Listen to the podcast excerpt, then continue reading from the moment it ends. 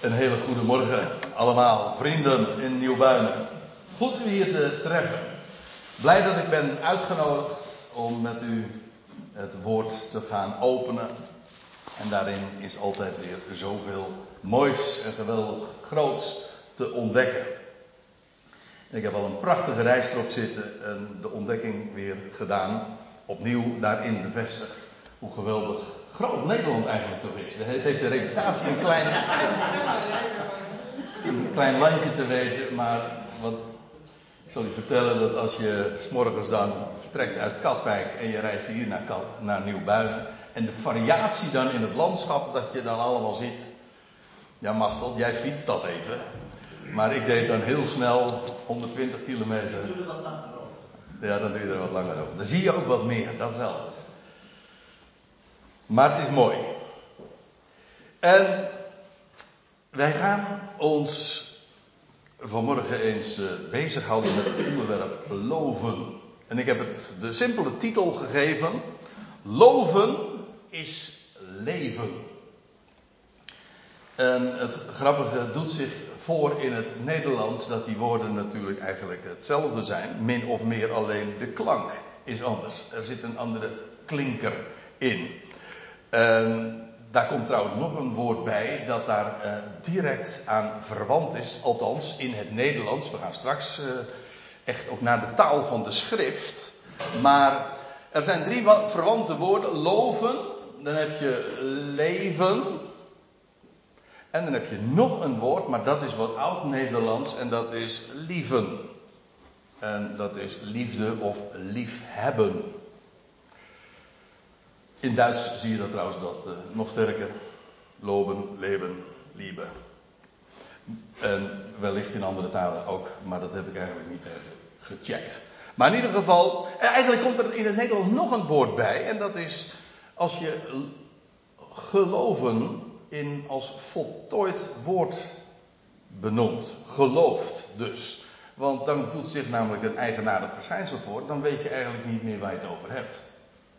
Want als ik zeg ik heb geloofd. En dan hebt u natuurlijk, als u Johan de Heerbundel kent, de neiging om te zeggen. En daarom zing ik. Daar is ook een romantische versie van. Ik ben verloofd en daarom zing ik. Maar die bedoel ik niet.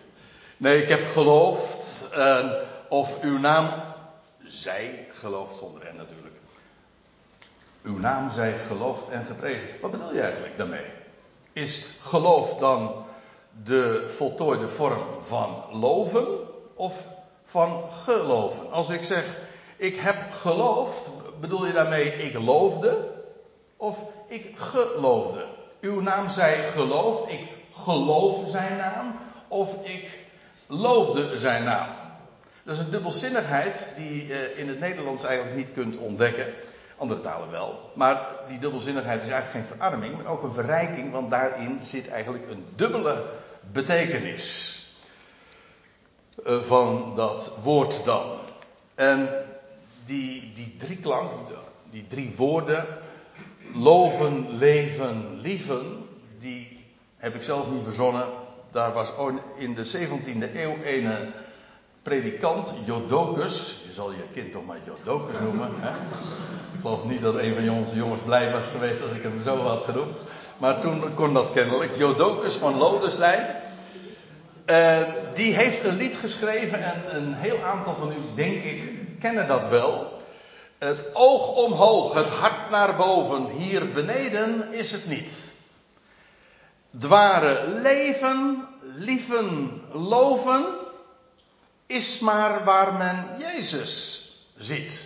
En zo is het maar net. Het is de 17e eeuw, maar het is een waarheid die staat als een huis. Want ja, die naam van Jezus, dat is de naam Yeshua, maar dat betekent niets anders dan Yahweh, de godsnaam. Hij is redder. En dan gaat het verder. Wat men hoort of ziet op aard is ons op aard is ons kostelijk hart niet waard.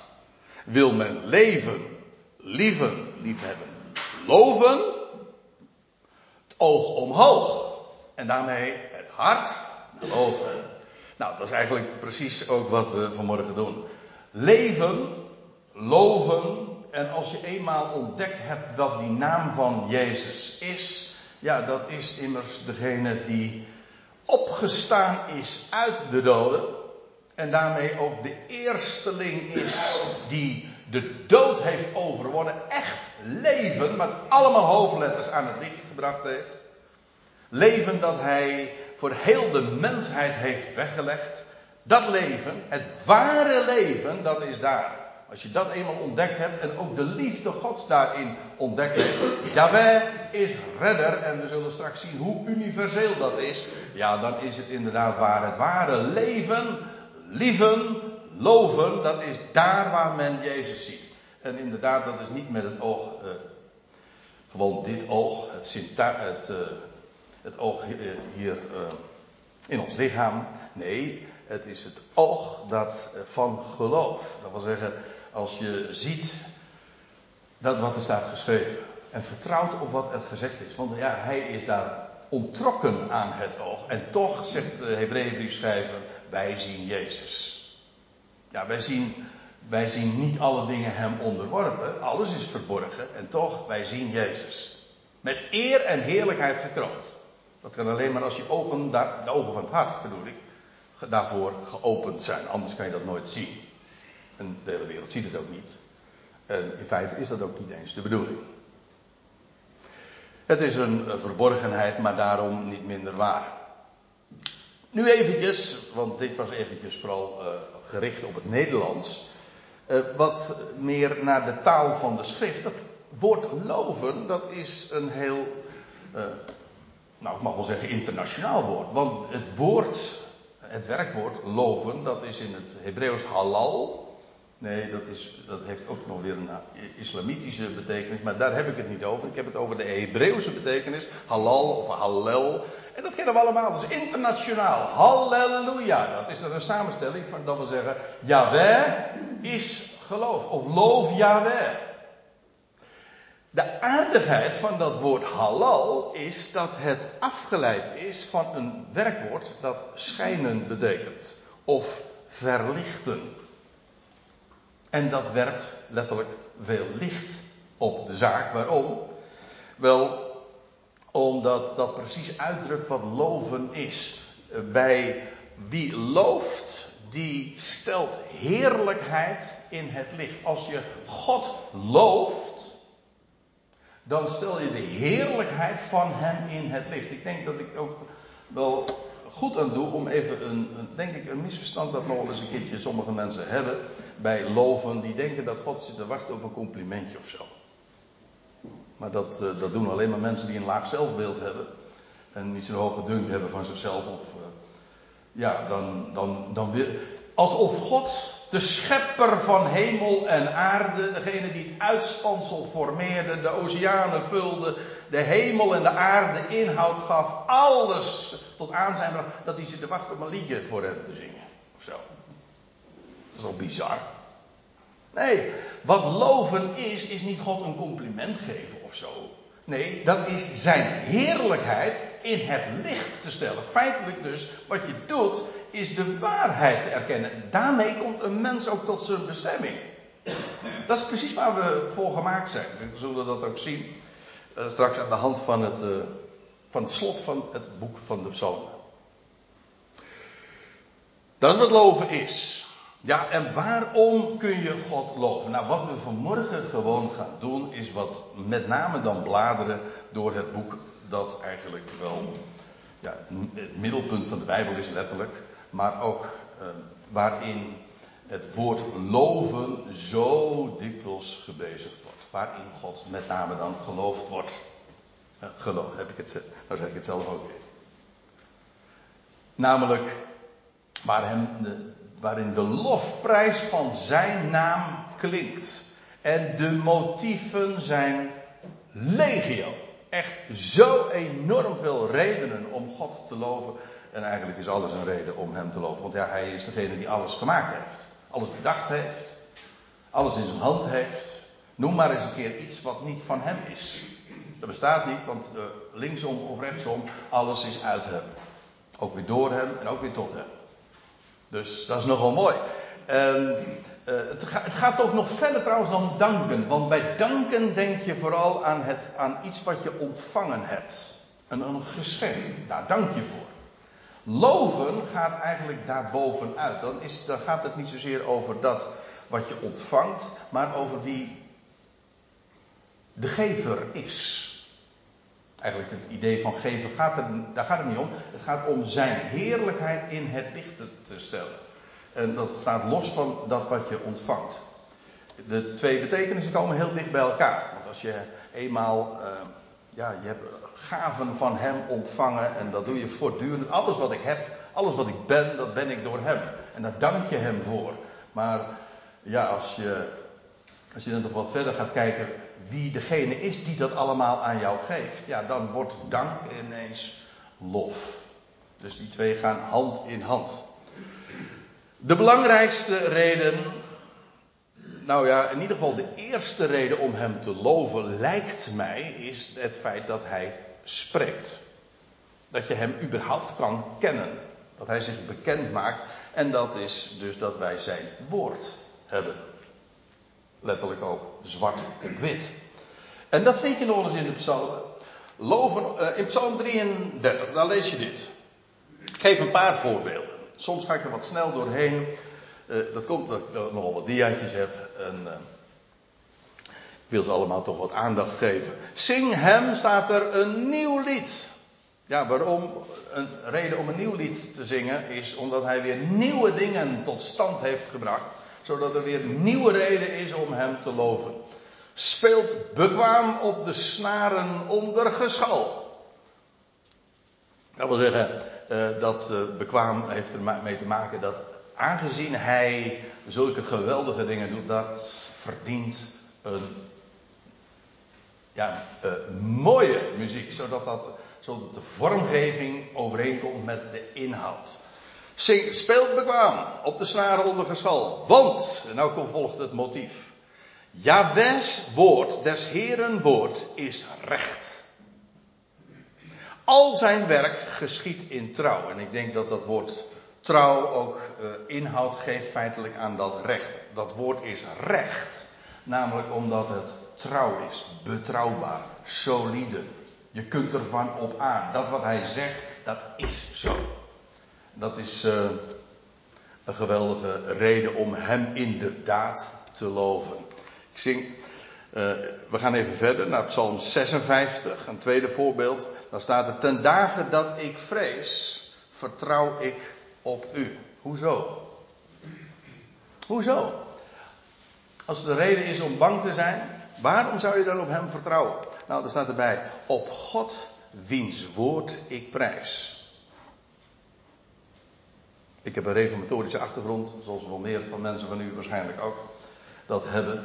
En dan zongen wij dit lied vaak en ik. Uh, nu hoor ik het niet zoveel meer. Maar het was, ik vond het altijd zo'n prachtige, berijmde vorm. Ik roem in. Wie, wie, kent dat? wie kent het? Ik roem in God. Ik prijs onveilbaar woord. En dan gaat het verder. Ik heb het zelf uit zijn mond gehoord. Niet van horen zeggen, niet omdat het over het woord gezegd is. Er wordt zoveel over het woord gesproken.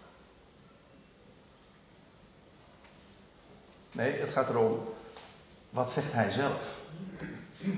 Niet over het woord spreken, maar vanuit zijn woord. En dan op God, wiens woord ik prijs. Waarom? Omdat dat woord recht is. Het is betrouwbaar. Daar kun je van op aan. En dan staat erbij op God. Daarom vertrouw ik. Ik vrees niet. Wat zou vlees mij aandoen? Als je eenmaal zijn woord hebt leren kennen, weet je dat er niets te vrezen is. Waarom? Nou, we hebben het trouwens zojuist ook gezongen. Mijn schild en mijn verlosser. Niet eenzaam ga ik op de vijanden aan, want hij is de rots waarop ik kan staan, maar ook de rots waarin hij mij beschermt en de vesting waarin ik volstrekt veilig ben. Waarom? Ja, hij heeft gesproken. En zijn woord is solide. Is ook bewezen. Dat woord bewijst zichzelf. Dat is, dat is het geweldige van, van, van die schriften. Het is een complete bibliotheek. En God bewijst daarin zelf de waarheid daarvan. Er staat in Psalm 119, dat is een hele lange psalm natuurlijk, de grootste, de langste psalm veruit. Um, ja, dat is ook een, zo'n, psalm waarin God eigenlijk van begin tot het eind wordt geloofd. Um, de, schrijver, ik denk dat dat Jeremia was, maar dat doet nu even niet ter zake. Um, die zegt dan in vers 62 van die psalm: Te middernacht sta ik op. Nou, dan moet je toch wel een goede reden hebben. Dat doe je niet zomaar. Maar waarom dan? Om u te loven.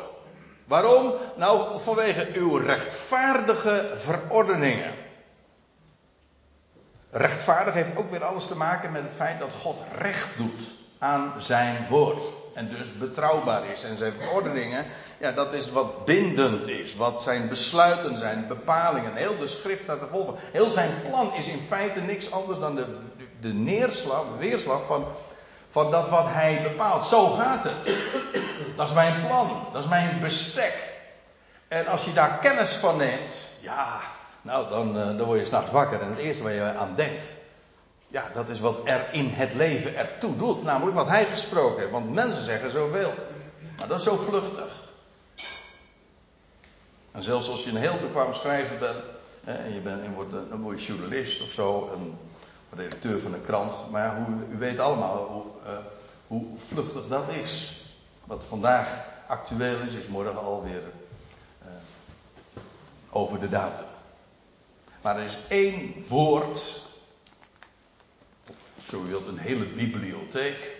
Ja, dat is waar het werkelijk om gaat. Dat is wat Hij ons gegeven. Dat is licht in de duisternis. Dat is het enige wat er echt toe doet. Sommige mensen zeiden, ik las het laatst, dat vond ik zo leuk. Die zeiden van, goh, ik wou dat ik een briefje uit de hemel kreeg. En toen toch, uh, een briefje uit de hemel? Je hebt een hele complete bibliotheek gekregen. Wat dacht je dan? Hoezo een briefje? Even verder in diezelfde psalm, dat staat nou even verder, uh, psalm uh, vers 164, daar staat zevenmaal daags. Gewoon eigenlijk zeven heeft te maken met volheid. De, eh, de, hele dag vol, de hele dag is gevuld met, voor mijn part mag je het ook letterlijk nemen, maar gaat, het gaat erom, zevenmaal daags loof ik u. Waarom? Ja weer, om uw rechtvaardige verordeningen, dat wat u bepaalde, dat wat er gesproken staat. En dat wat er zwart op wit staat, dat is rechtvaardig. En daarom is hij zo waard geloofd te worden. Ja, andere motieven om God te loven. Ja, uh, waar moet je beginnen? En als je eenmaal begonnen bent, waar eindig je? Nou, laat ik eens uh, toch wel iets noemen. De belangrijkste.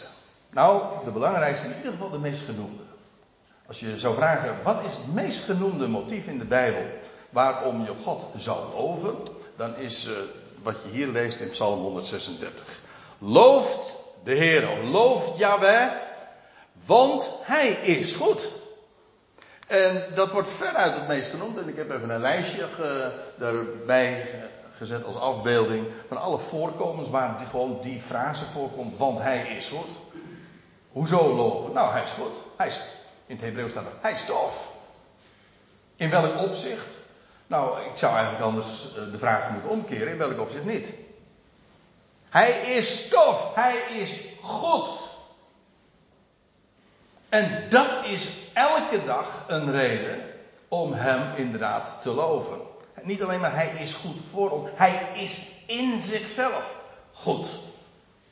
En elk, alles aan hem en in hem, aan, aan zijn gedachten en aan zijn werken is goed.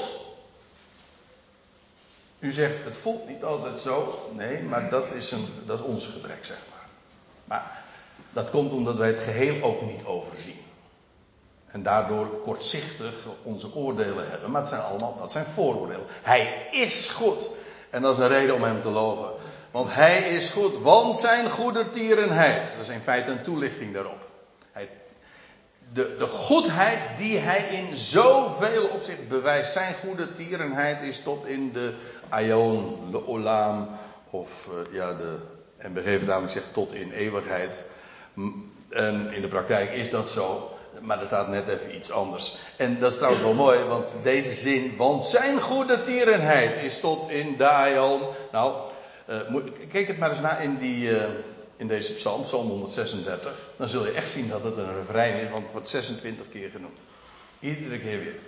Iedere keer wordt er weer een nieuw motief genoemd. Er staat erbij, want zijn goede tierenheid is tot in de Aion. En dat getal 26 is, als u het mij vraagt, niet voor niks. Want het getal 26 staat ook uh, voor de godsnaam. Jawel, als je de letters daarvan als cijfers opvat, en dat, doet, dat is uh, in het Hebreeuws zo, een letter is een cijfer, dan is het de som van die letters. Jut, He, Waf, He, dat is 26. Dat is de godsnaam. Zijn goede tierenheid is tot in de aion. Nou, laten we dan ook meteen maar naar die andere psalm gaan. Die eigenlijk denk ik als geen ander. Het is de afsluiting van het psalmenboek. Dat zeg ik verkeerd trouwens nu. Want er bestaat niet het psalmenboek. Er zijn vijf psalmenboeken.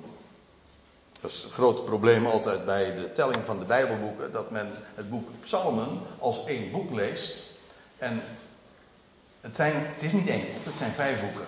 Zodat het totaal van Bijbelboeken ook niet 66 is. Zoals algemeen gezegd wordt.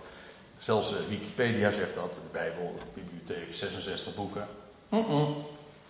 Het zijn er vier meer, want de psalmen is niet één boek, het zijn er vijf. Ja. Een heel verhalenpak, maar daar gaat het nu even niet om. Maar in ieder geval, het is de laatste van de vijf boeken der psalmen. Halleluja begint het dan. Heb je ook weer Hallel. Halleluja. Looft God in zijn heiligdom. Looft hem in zijn machtig uitspansel. Feitelijk is dat heiligdom, als je het heel letterlijk neemt, ook hier in, uh, als aanduiding van de tempel in Jeruzalem, waar God immers zijn naam zou doen, laten zou doen wonen. Ja, dat heiligdom, dat zegt de Hebreeënbrief ook al, dat is in feite niks anders dan een, een embleem van, of een maquette van, uh, het echte heiligdom waar God woont. En dat is het uitspansel, de hemel. De, het is een uitbeelding van, het heiligdom is een uitbeelding van de hemel. Vandaar ook dat die twee, denk ik, hier zo parallel worden genoemd. Ja, als je omhoog kijkt, dan kijk je sowieso de goede richting op. Maar ook, uh, je ziet dan zo machtig uitspansel. En de creatie, de vinger, uh, de, hoe staat het in de psalm, dat is psalm 8 dan weer. Het werk uw handen dat uw dat uw vingers formeerde. Ja, dat is allemaal zijn werk. Looft hem daarom, en dan staat erbij, uh, looft hem in, uh, in zijn machtige, of om zijn machtige daden. Dus om wat hij doet, en looft hem naar de veelvuldigheid van zijn grootheid. Zijn grootheid is maar niet enkelvoudig, nee, zijn grootheid is, uh, in, heeft vele aspecten, vele kanten, bewijst zich op, velelei wijzen. In ieder geval ook in het feit dat hij machtige daden stelt. Dat deed hij in het verleden. Inderdaad, hij is nu verborgen. Maar uh, het duurt niet lang meer dat hij inderdaad tevoorschijn komt. En dan opnieuw weer de machtige daden bewezen zullen worden. Ja, de veelvuldigheid van zijn grootheid als God. De veelvuldigheid van zijn grootheid in de schepping. Of in de schrift of de schriften, zo u wilt. In de hele realisering, het, het volbrengen van zijn plan, dat gemaakte bestek, dat wat hij zich heeft voorgenomen. Nou ja, et cetera, et cetera. De veelvuldigheid van zijn grootheid. Al, het zijn even zoveel motieven, allemaal om je, je knieën te buigen, om de handen te heffen, om te zeggen hoe geweldig groot hij is.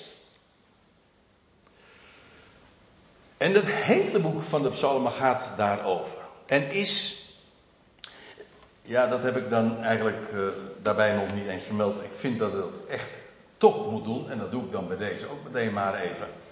Kijk, het boek van de psalmen is uh, in niet in de laatste plaats een heel messiaans getuigenis. Ik bedoel daarmee, het is een getuigenis van de Messias die gaat komen. En ook de tijden die hij, de messiaanse tijden die hij met zich meebrengt.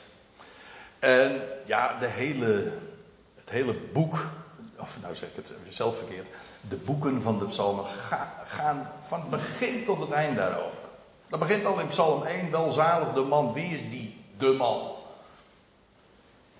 Nou, dat kan er maar één zijn hoor. Kijk het maar eens een keer na. De hele beschrijving van zijn identiteit. Kan er maar één zijn. Het is dezelfde als die in Psalm 2 genoemd wordt. De koning die God gesteld heeft over Zion. Of die in Psalm 3 genoemd wordt. Nou ja, enzovoorts.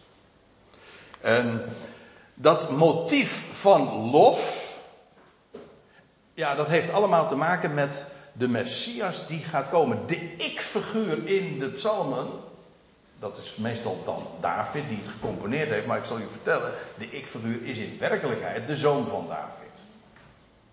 Als u niet geloven wilde, zou je dat eens een keer in Handelingen 2 moeten lezen van Petrus die dat uitlegt. Hij zegt, spreekt David daarbij over zichzelf? Nee, hij spreekt over iemand die uit zijn lendenen voor zou komen. En dan uh, verwijst hij bijvoorbeeld ook naar Psalm 16. Uh, bijvoorbeeld, nou, Psalm 22 is een hele beroemde. En uh, wel een hele duidelijke. Waarin het zelfs chronologisch allemaal zo op een rijtje gezet wordt over de zoon van David. Die eerst van God verlaten is. Zijn handen en voeten doorboord zijn. Omringd is door honden, heidenen. En die ter dood gebracht wordt. Maar uiteindelijk, en dat is de keer in die psalm, dat hij wordt, dat hij wordt uitgered uit de dood. Hij riep om God. En op die derde dag heeft God hem inderdaad verhoord. En gered uit de dood. Dat zijn, Psalm 16, zijn. Ik dank u, ik loof u omdat u mijn vlees niet de ontbinding heeft doen zien. En dat u mijn ziel niet verlaten hebt in het dodenrijk. Zulke dingen. Al die motieven. Hij, hij, God wordt geloofd. Waarom? Wel, hij heeft hem uit de doden opgewekt. Dat is die eenzame ziel die eerst in eenzaamheid tussen hemel en aarde hing. En in eenzaamheid en duisternis stierf. Wel, hij is het die, die vervolgens op die derde dag opgewekt werd. Ja, en dat is de, het motief bij uitstek om God te loven. En dan zie je, het is net als een steen die in de vijver gegooid wordt. Dat er steeds wijdere kringen omheen ontstaan. En dat zie je in die psalm dan ook. En dan zie je dat eerst hij wordt opgewekt uit de doden. Vervolgens maakt hij zijn naam bekend, Gods naam bekend aan, uh, in het midden van een ecclesia. In feite ook een aanduiding van de tegenwoordige tijd. Vervolgens komt daar een, een, een veel groter gezelschap omheen, namelijk het ganse nageslacht van, van Israël. En daar komt nog weer even later, komen alle einden der aarde en alle volkeren uh, daar omheen staan. De kring wordt steeds groter. Het koor, laat ik het zo dan zeggen, want we hebben het over loven en prijzen. Het koor wordt steeds groter. En uiteindelijk alle einden der aarde komen er omheen staan. En wat dat uh, ook betekent, dat is ook messiaans. Het, uh, het, het lofmotief, kijk, dat als, nu is de Heer inderdaad verborgen. Dat is trouwens ook een onderwerp in de boek, het boek van de Psalmen. Dat hij gezeten is aan Gods rechterhand. Ja, hoe lang? Nou, totdat God zijn vijanden gaat stellen tot de voetbank voor zijn voeten. Dat is nog toekomst. Hij zit nu aan Gods rechterhand. En dan komt hij straks. Hoe vaak vind je dat niet in de psalmen? Dat daarover gesproken wordt. Dat gaat dan niet over de tegenwoordige tijd. Over zijn heerschappij. En mensen zingen dat, eh, dat heb je met name dan in opwekkingsliedjes. Eh, sorry dat ik het zo denigrerend zeg. Maar dat dan gezegd wordt van ja, dat Jezus regeert. En dat, eh, dat je het kunt zien. Forget it. Dat is helemaal niet waar. Dat is niet waar. Absoluut niet waar. Zijn koninkrijk is verborgen. Hij zit nu aan Gods rechterhand. Maar als hij straks komt, ja, dan zal dat een reden zijn, weer nieuwe redenen zijn, om hem te loven. Want hij komt om zijn volk te verlossen. Ik bedoel ook letterlijk gewoon dat is het, het volk van Israël en zal hij verzamelen. Ook dat wordt genoemd in, uh, in, in de psalmen. Uh, uit de natieën en hij brengt hen in het land. En hij komt om de aarde te richten. Ook dat is een reden om hem te loven. Hij gaat alles rechtzetten. Alles wat krom is. En ik ga, me niet vertellen dat u hier in Nieuwbuinen denkt dat het hier, allemaal, hier op aarde helemaal niet krom is. Dat is toch zo? Zoals alles, alles verdraaid en krom is. Het recht struikelt. En dan is het toch wachten op die. En ja, die dag. Dat is trouwens, ik verwijs naar Psalm 92 bovenaan. Daar staat dus een, Psalm 92 staat er boven een lied voor de Sabbatdag. En dan wordt God meteen geloofd. Maar dan gaat men hier niet alleen over de Sabbat, uh, de wekelijkse Sabbat, maar over de grote dag die gaat komen. En dat hij komt om de aarde te richten. En dat er, hoe vaak wordt er niet gesproken dat God geloofd wordt om, vanwege zijn grote en geduchte naam. Hij gaat straks inderdaad zijn naam bekendmaken en dan, dan wordt hij onthuld, dat is zijn openbaring. En dat is, en dan is zijn naam ook inderdaad groot en geducht, zeer te vrezen. En dan wordt zo'n, ik had het net over de langste psalm, maar wat dacht je van die kortste psalm? Psalm 117 dat daar gezegd wordt: uh, Loof de Heer, alle gij volken, prijst hem alle gij natieën, want zijn goede tierenheid is machtig over ons. En dan gaat het over Israël. Israël is inmiddels dan in de positie geplaatst en het, het, het hart van de volkerenwereld. En dan worden alle volkeren er als het ware bij betrokken. En ja, dat gaat dan in vervulling. Ook, ik bedoel daar eigenlijk dit mee te zeggen: dat al die psalmen en zoveel, ja, zoveel psalmen die juist gaan over die gebeurtenis, over dat wat er dan gebeuren zal en zal aanbreken. En dat kunnen we nu wel zingen, zeker, maar dan wel met in gedachten van het gaat over die tijd en niet zo allemaal lukraak op deze tijd van toepassing brengen, want dat is volstrekt misplaatst. Ja, en dan loven om die grootheid en de heerlijkheid en de roem en de majesteit en de heerschappij van de zonen Davids. Zo wordt dat ook genoemd in, uh, in Kroniek. Is ook een uh, loflied trouwens. Ja. Ja, en uiteindelijk, kijk. Zo eindigt het boek van de Psalmen. God heeft een geweldig plan. Ja. Dat kan een dooddoener zijn, en, uh, zelfs een zo'n frase die, doordat je het zo vaak zegt, van zijn inhoud vervreemd raakt. Dat je daar niet meer goed bij uh, stilstaat. Maar God heeft een plan. Hij is niet aan iets begonnen waarvan hij niet wist hoe het zou aflopen. Bij God gaat er nooit iets fout. Nooit. Want hij van den beginnen verkondigde hij reeds de afloop. Hij is alwetend. Hij is God. En eenmaal zal iedereen, elke creatuur, tot die erkenning van hem komen. Ook dat maakt deel uit van zijn plan. En eerst wil ik u eh, wijzen op Psalm 30. Daar staat dit in, uh, in vers 4. Psalm zingt Yahweh zijn gunstgenoten, die, zij die dus genieten van zijn gunst. En looft zijn aparte heilige naam. Hoezo? Want staat erbij, een ogenblik duurt zijn toren, een leven lang zijn welbehagen. Voor mij is dit zo'n geweldige ontdekking geweest destijds. Groot geworden met het idee dat uh, er zoiets zou bestaan als een eindeloze toren van God en een eeuwige straf, eindeloze straf. Ik vond het afschuwelijk. Dat vind ik nog steeds trouwens. Ik kreeg ooit van mijn moeder te horen, uh, dat zei ze dan in een heel ander verband, dat was geen theologisch onderwijs, maar die zei, ze zei dan, André, als hij dan eens een keertje boos was, of het boos bleef, uh, dan zei ze, kwaad worden, André, dat is menselijk. Ik ben geneigd om eraan toe te voegen en zelfs goddelijk. Maar kwaad blijven, dat is duivels. En het is afschuwelijk dat ze die eigenschap van God, zo'n duivelse eigenschap, geprojecteerd hebben op God. Er bestaat niet zoiets als een eindeloze toren. Ik weet wel, en hoe dat nou eh, nou, we het zojuist even over, het woordje eeuw en aion. Het heeft allemaal daarmee te maken. Dat men denkt dat dat een eindeloze tijd is. Een, een misverstand. Ik het gaat er mij mij nu ook niet om om dat te weerleggen. Ik wil alleen maar even erop wijzen wat hier staat.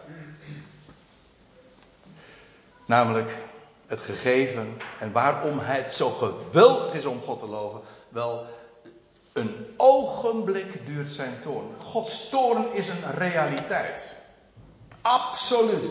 Vlak het niet uit. We krijgen een Sinterklaas uh, Bijbel. Dat God grijpt in. En soms buitengewoon hard. Maar ik zal u dit vertellen. Gods toorn is altijd maar een ogenblik. Tijdelijk.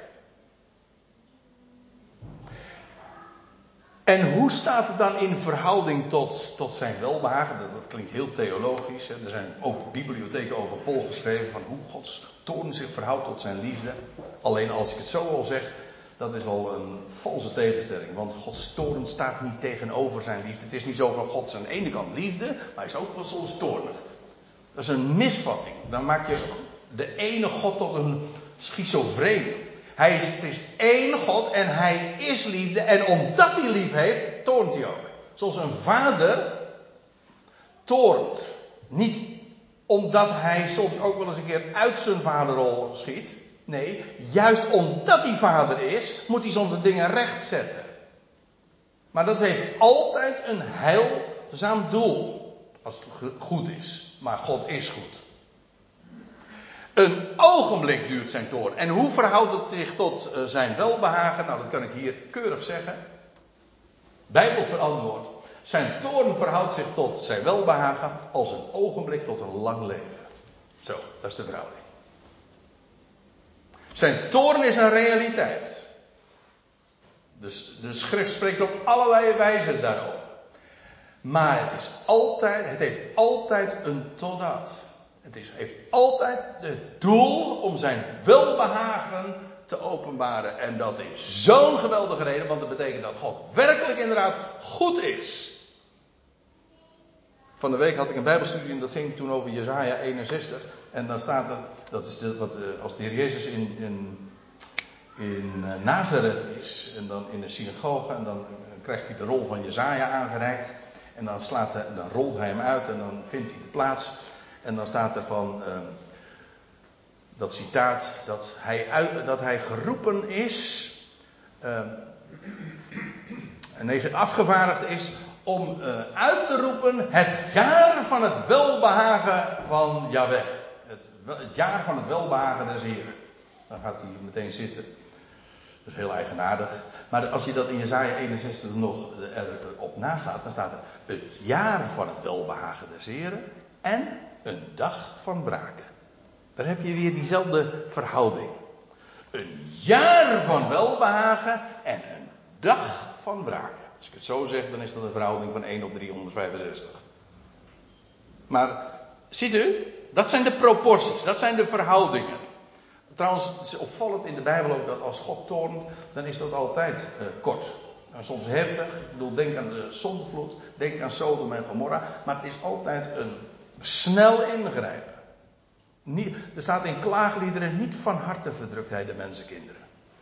Dat is, het, is, eh, het is eigenlijk vreemd werk voor hem. Hij doet dat liever niet. Het is noodzakelijk kwaad soms. Hij is goed, maar soms is kwaad noodzakelijk. Dat is trouwens ook de reden waarom het kwaad bestaat. Omdat het noodzakelijk is. Want God is goed. Soms zijn dingen heel logisch en simpel ook. Ja, en nou komen we dan toch uiteindelijk bij Psalm 150 eh, weer uit, want ik was er al eerder. En wat ik u daar eigenlijk wil over, over wil vertellen is dat zoals het boek van de psalmen afsluit, één groot hallel, en dan worden ook alle registers, dat is een aardig woord in dit verband, opengetrokken ja, want alle muziekinstrumenten worden daarbij uit, uh, uit de kast gehaald. Alle muziekinstrumenten moeten dienen in het orkest, in het grote orkest en het geweldige koor. En omdat alles wat adem heeft, heel de schepping gaat hem loven. Alles wat adem heeft. En, en ik zei, uh, dat was de titel, leven is loven. Nee, loven. Zo'n simpele titel en zit je het nog door elkaar. Loven is leven. Maar goed, ik heb ooit geleerd dat niet uitmaakt uh, wat je voor is uh, zet of. Hè? Als ik zeg 2 keer 5 is 10, kan ik ook zeggen 10 is 2 keer 5. Toch? Nou goed. Uh, leven is loven of loven is leven. Dat is ook zo. Want als ik namelijk leef, dat betekent dat ik adem heb gekregen. Dan krijg je de geest. Op het moment dat je gaat ademhalen, ja, dan, dan ga je leven. Maar waarom krijg je het? Om, om God te loven. En uiteindelijk gaat alles wat adem heeft, Jawel loven.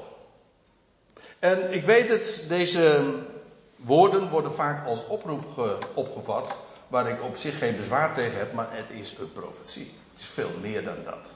Het is een aanzegging, een voorzegging, een belofte, zo u wilt. Alles wat adem heeft, dat looft Jawel als een vaststelling. Zo is het en zo zal het gaan. En zo eindigen de boeken van de psalmen. En dat betekent dat God een, ja, ik gebruikte net het, eh, het beeld, maar dat beeld dringt zich gewoon aan je op. Dat eigenlijk de hele schepping en in, in Gods heilsplan er een, een, dat koor wordt steeds groter. Nu is daar die Ecclesia en dan krijgt, komt straks daar het, het ganse nageslag van Israël bij. En dan komen alle einden der aarde. En uiteindelijk aan het einde van de als de dood er niet gedaan wordt. En raad eens wat, als de dood er niet gedaan wordt. Ja, dan leeft alles. En als alles leeft, dan zal alles hem loven. Hoe weet ik dat? Nou, dat staat bijvoorbeeld in Psalm 150. Maar wat dacht je wat? Het staat trouwens op andere plaatsen ook. Maar uh, zo, uh, zo, lezen we dat ook in Filippenzen 2. Over de naam van Jezus gesproken trouwens. Daar gaat het over hem die, die in de gestalte Gods was, zichzelf ontledigd heeft en de gestalte van een dienstknecht heeft aangenomen, een slaaf. En is gehoorzaam geworden tot de dood, ja, tot de dood van het kruis. En daarom heeft God hem ook uitermate verhoogd en de naam gegeven boven alle naam. En dan staat erbij, opdat in de naam van Jezus, Jezus, Jaweret, het ware leven, lieven, loven, is waar men hem ziet. Opdat in de naam van Jezus alle knie gaat buigen. Elke knie van al die miljarden mensen die nu leven, die geleefd hebben en die nog eh, gaan komen van komende generaties. Al die knieën gaan buigen dat wat wij vandaag al mogen doen, prijs God daarom dat Hij jou de hart daarvoor geopend heeft, dat gaan ze eenmaal alle knieën doen. En alle tong zou juichen, niet de lip, want zo wordt vaak opgevat, weet je wel, dat het onder dwang is en dat, dat, dat, mensen dan gedwongen, maar dat ze dan een lippendienst hem zullen erkennen. Van nou ja, oké, eh, het, het is niet anders. Nee! Alle tong dus de binnenkant, niet de lip. De tong zal het toejuichen. Het woord wat hier gebruikt wordt is trouwens ook, betekent dat het inderdaad van binnenuit komt. Alle tong zou juichen, toejuichen dat Jezus, Jawel het, Christus, Heer is.